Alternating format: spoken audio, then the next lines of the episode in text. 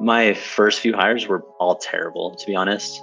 Um, I had no idea what I was doing. I didn't really come from a large company or have a big background.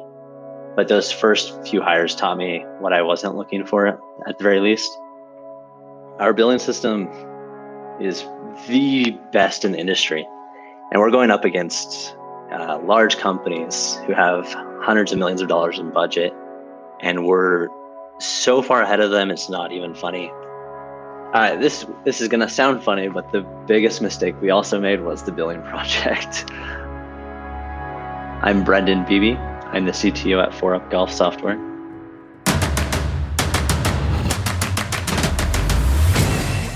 This is Code Story, a podcast bringing you interviews with tech visionaries who share in the critical moments of what it takes to change an industry and build and lead a team that has your back.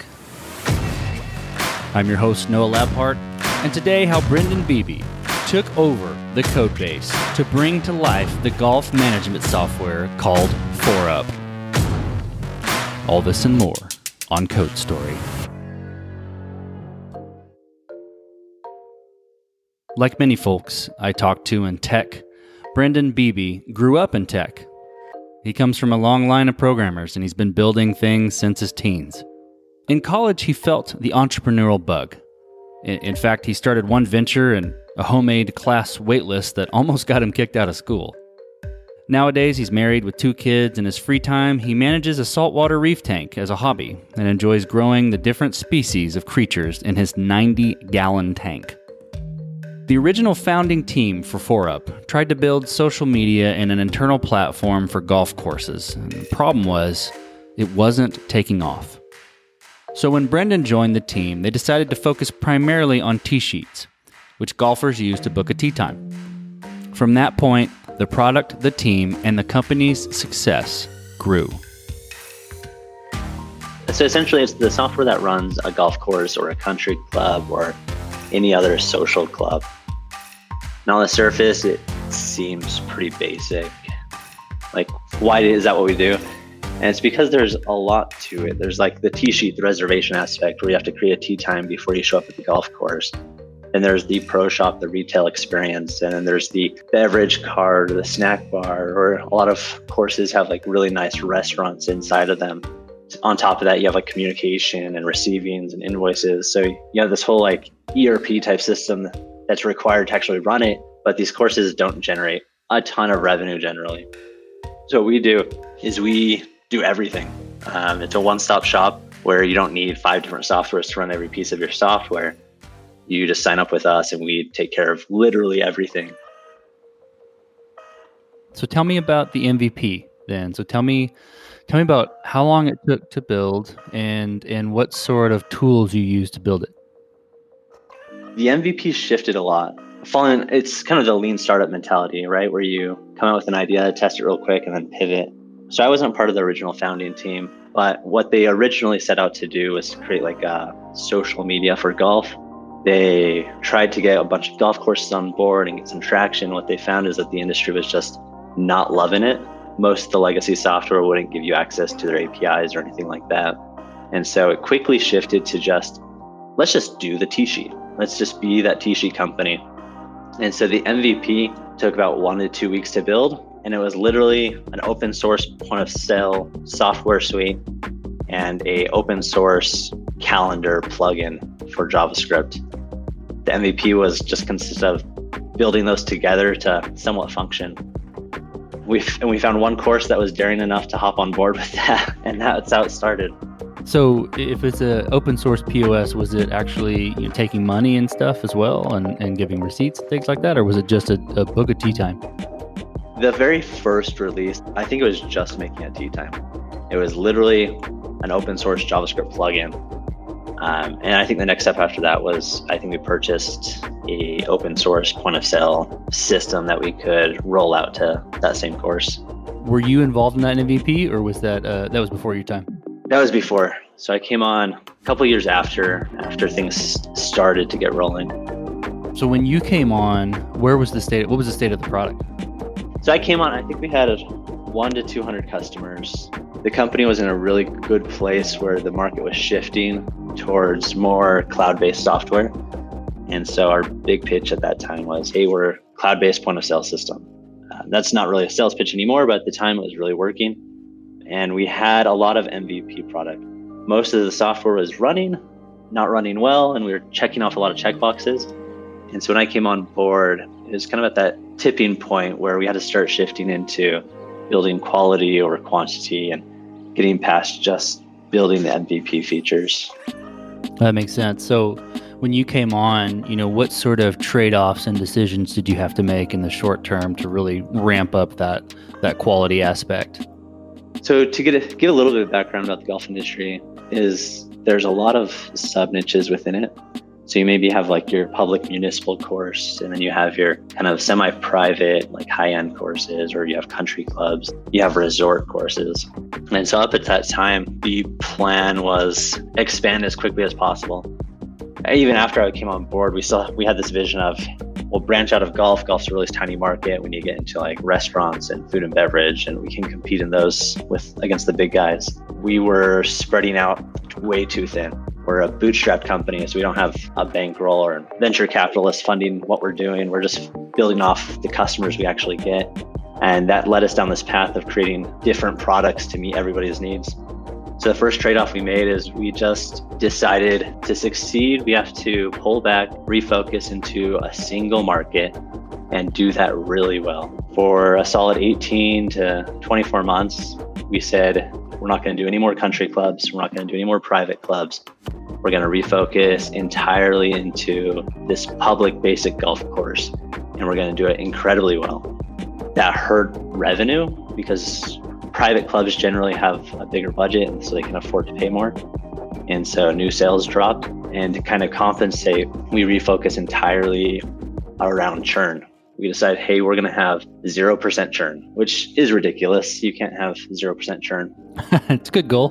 But that was that was literally our goal. Uh, was we were going to not lose a single facility.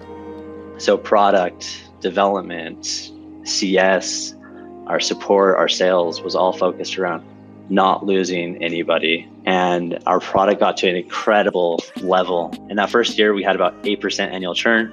But the next year we are at about 6% annual churn, and now we're sitting at below 5%. I guess what I was trying to get at is refocusing onto churn allowed us to narrow our focus into these other courses, do that really well. And now we're to a point where we're expanding into all these niches again. So it's interesting because you you came in and the product essentially the product was built to try to do everything for everybody. You guys made a strategic decision to focus just on your niche, which gives a good focus to features. So how did you go about progressing the product from that point? How did you go about building a roadmap and deciding, okay, this is the most important thing to build for this niche we're serving now? In our case, we identified two themes that we wanted to tackle with our product team and our development team. And that was we wanted to minimize the amount of areas that an employee could make an error at the, a facility, and we wanted to minimize the amount of time that a golf course owner had to spend in our software. Those were just based off metrics and customer interviews we had done where we knew those two things were big issues and things we wanted to tackle. That was our starting point, and that kind of developed into every objective we did at that point. So, for example, what we've discovered through interviews was that a golf course owner, the last thing he cares about is the software he's using. He never wants to be in the software. If he could run his course without software, he probably would. And so we use a few product tools that would measure the amount of time managers and admins are spending in the software. And that became a key metric that we tracked. And each development team would come up with ways and identify why admins had to spend time in the software and work at minimizing that. Essentially, those two themes just became the overall vision of the development and product team for quite a while. You mentioned the teams. T- tell me how you built your team. What did you look for in these people, and how did you determine that they were the winning horses to join the team? We built it very slowly. Like I said, we didn't have investment money, so there was never a big spurt of hires because we were always hiring within our means. So growing slowly is hard, but at the same time, it gives you a lot of time to make sure you get the right people. Hires for development and product always take forever because we're really concerned about getting the right person and not just a good person because maybe we get two or three hires in development per year. Um, so that changes how we look for the right people. My first few hires were all terrible, to be honest. Um, I had no idea what I was doing. I didn't really come from a large company or have a big background. But those first few hires taught me what I wasn't looking for at the very least. I started reading a lot of books. I don't know if you've read Managing the Unmanageable. No, no, I haven't read that. It's a, a really awesome book, and in it, he actually lays out three or four chapters on hiring developers, from writing the job ad to doing the interviews to making an offer and to like selling the position. I started just following that. We've created a really slick process, one of which we kind of developed a set of interview questions that we asked every single candidate.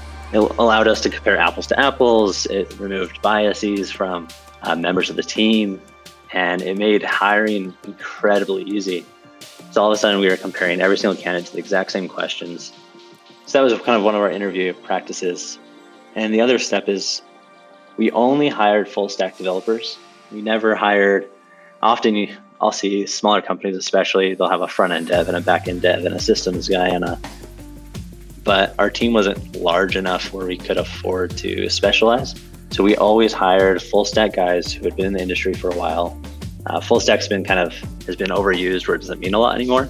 But I just mean somebody who's a generalist who can do just about everything and has experience doing it in a company before. And so that's the mentality we've taken probably since the very beginning, and it's worked out really well for us. So you're not hiring in specific, you know, I need a backend developer or even a node developer or something like that.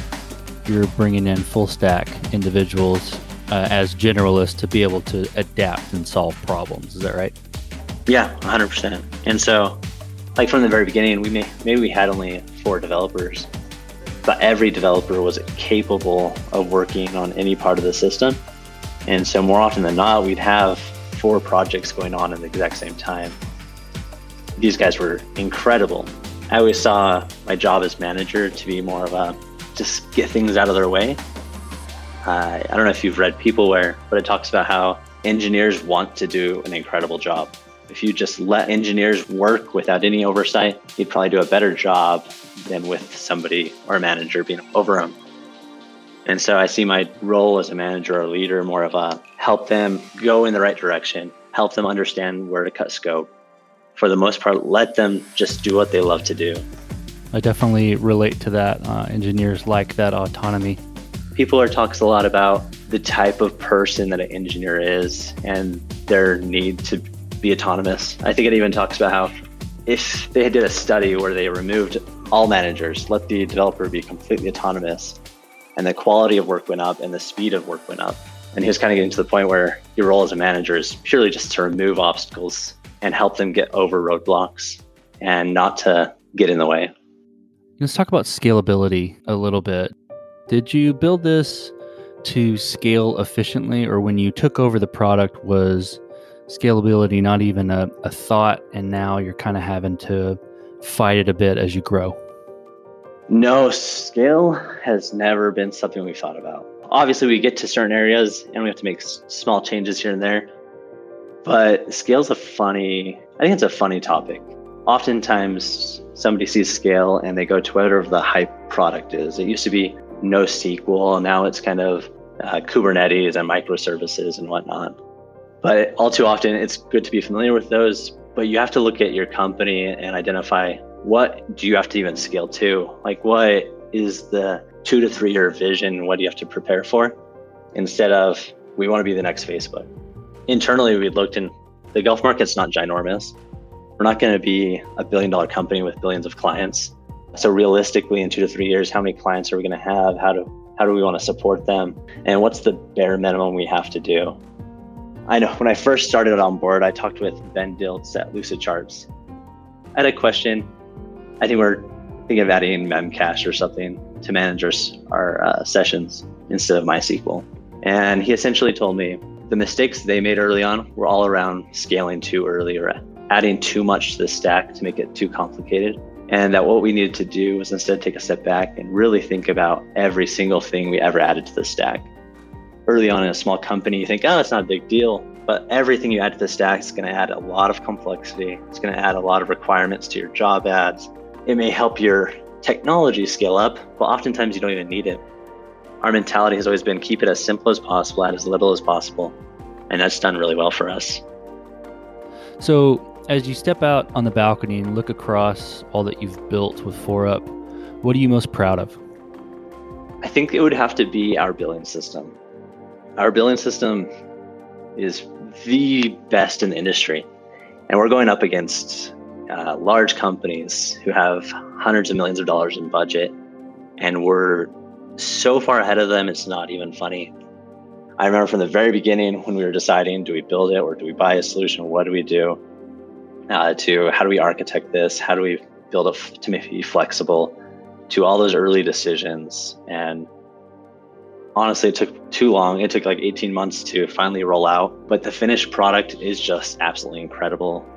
You know, you do everything the right way and you talk with customers, you gather requirements and you iteratively deploy it and you make iterations as you're going along. That was just one of those products and it just turned out really well. So what did you guys use to what do you use to to bill? What you built it on top of probably some third party to move money. What what are you using? So we have multiple payment processors, and so that's some of the difficulty. And so we had to build this interface on top of it to communicate with each of the different payment processors in a similar way. And then there's just the scheduling piece and following sound accounting principles, but the actual billing piece of it uh, and what manages the schedules and the charges and whatnot was all built by us. So we were doing ACH through WorldPay. Uh, and we thought it was free. But essentially, what WorldPay would do is they would turn around and just charge our customers a significant amount of money after you tack on all the individual fees and the per transaction costs. And it would take five to 10 days to actually fund. And so we were just not getting a lot of traction on ACH. I mean, so what Dwolla does is ACH payments, which is awesome because most of these country clubs bill monthly a fixed amount. Usually they have to require a credit card on file. And these credit card companies just take advantage of these country clubs, charging them like four to five percent per transaction, which is just nuts. And it's because the per transaction amount is really high. I don't understand the details, but as we started doing research, this is what we found out. And so we really wanted to go towards ACH to really provide a, a way by which they could consistently charge their customers and at a severely discounted rate, and a way in which their customers could set it up really, really easy without having to talk with a payment processor. And so that's when we ran into Dwolla, and they offer next day funding. They offer kind of easy onboarding setup, and they checked off all those checkboxes, and they were incredibly cheap compared to WorldPay or any of the other ones we had talked to. And so that was a big part of it. So let's flip the script a little bit from you know what you're you're most proud of Tell me about a mistake you made along the way and how you and the team responded to it. This this is gonna sound funny, but the biggest mistake we also made was the billing project. we had probably been working on it for six to eight months. One of the biggest mistakes we hadn't released anything to any customers. It was all kind of like, we're not ready, we're not ready, we're not ready, and kind of the opposite of lean startup principles. And we rolled it out to our first customer and they hated it. They ended up leaving us probably two to three months later. Yeah, it was really bad. And you know, as a team, we looked back and like we just spent all this time. We thought we were doing the right thing. What what happened forced us to really reevaluate how we were doing it and what we needed to, to change. There was a, a lot of different aspects to this project, and there's a few key aspects, uh, corners we had cut in order to save time that we just decided to scrap a decent amount of the work throwing away a few months worth of work, which is always hard as a developer. We started over. It was the right decision to start over, but we wasted a lot of time getting to that point. That was probably really tough. You know, it is hard as developers to throw away code, and I bet it was difficult to even, I don't know, point to yourself and to the team and say, "Hey, you know, it's it's okay. Uh, we have permission to do this, but you don't want to you don't want to waste it." And then you were excited about this big feature. It must have been really tough. And ultimately, we just had to ask ourselves, like, what do our customers want? What do our customers need? What we have isn't what they want. It's not what they need. we need to start over. That moment probably was a key moment in which a lot of things shifted in our company as far as how we built products going forward, how projects were managed and whatnot. And so it was a great learning experience and it cost us just a lot of development time and a lot of wasted months that we could have spent doing something else. So, what does the future look like for the product and for your team? It's looking really bright. Th- we're on track to become the market leader. We're honestly years ahead of the competition in a lot of ways. And it's showing through just the amount of growth and customers we have coming on board. In the last four months, we've had as many customers come on board as we usually have in an entire year.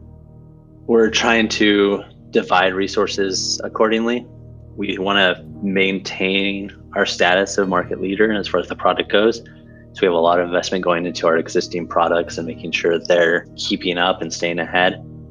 We also have to split our resources into these other verticals within golf that we're starting to run into. So these markets that we dismissed early on, we're now focusing in on on country clubs in the private space and even jumping into more social clubs like yacht clubs and whatnot. It's really exciting. I think this has been the craziest year and has been really fun. Let's switch gears a little bit and talk about you, Brendan. Who influences the way that you work? Name a CEO, CTO, architect, or really any person in your life that you look up to and why. For me, books have had an incredible impact. Just there's a lot of material out there. A lot of people have already done this and I get a lot from reading books. And so Tom DeMarco is an incredible author, probably one of the best as far as like tech management goes. One of his classics that we talked about earlier was Peopleware. That book alone, I think, has probably laid the foundation for most of the management type books that have come out since. It was written 20 years ago, but every single topic in there applies just as much to today as it did back then.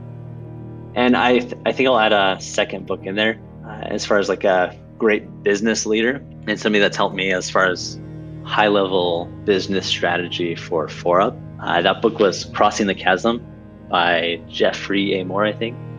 But this book was literally the book to read for us. It laid out what our business strategy should have been.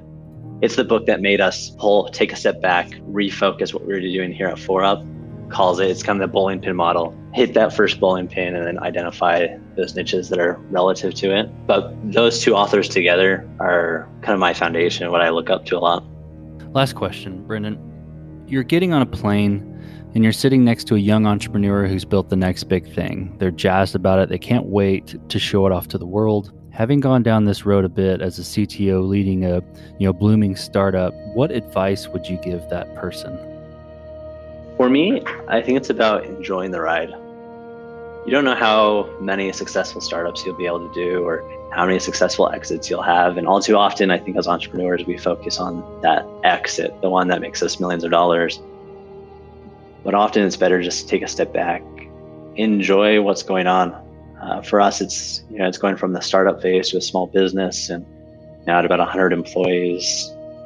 It, everything just changes And if we focus on the end, it's really easy to get impatient or to take offers or deals that aren't worth it in the long run. And so enjoying that ride really makes a big difference. That's great advice, Brennan. Well, thank you for being on Code Story and thank you for telling the creation story of foreUP. Thanks. It's a pleasure being here. And this concludes another chapter of Code Story. Code Story is hosted and produced by Noah Labhart. Be sure to subscribe on Apple Podcasts, Spotify, or the podcasting app of your choice. Support the show on patreon.com slash codestory for just 5 to 10 bucks a month. And when you get a chance, leave us a review. Both things help us out tremendously. And thanks again for listening.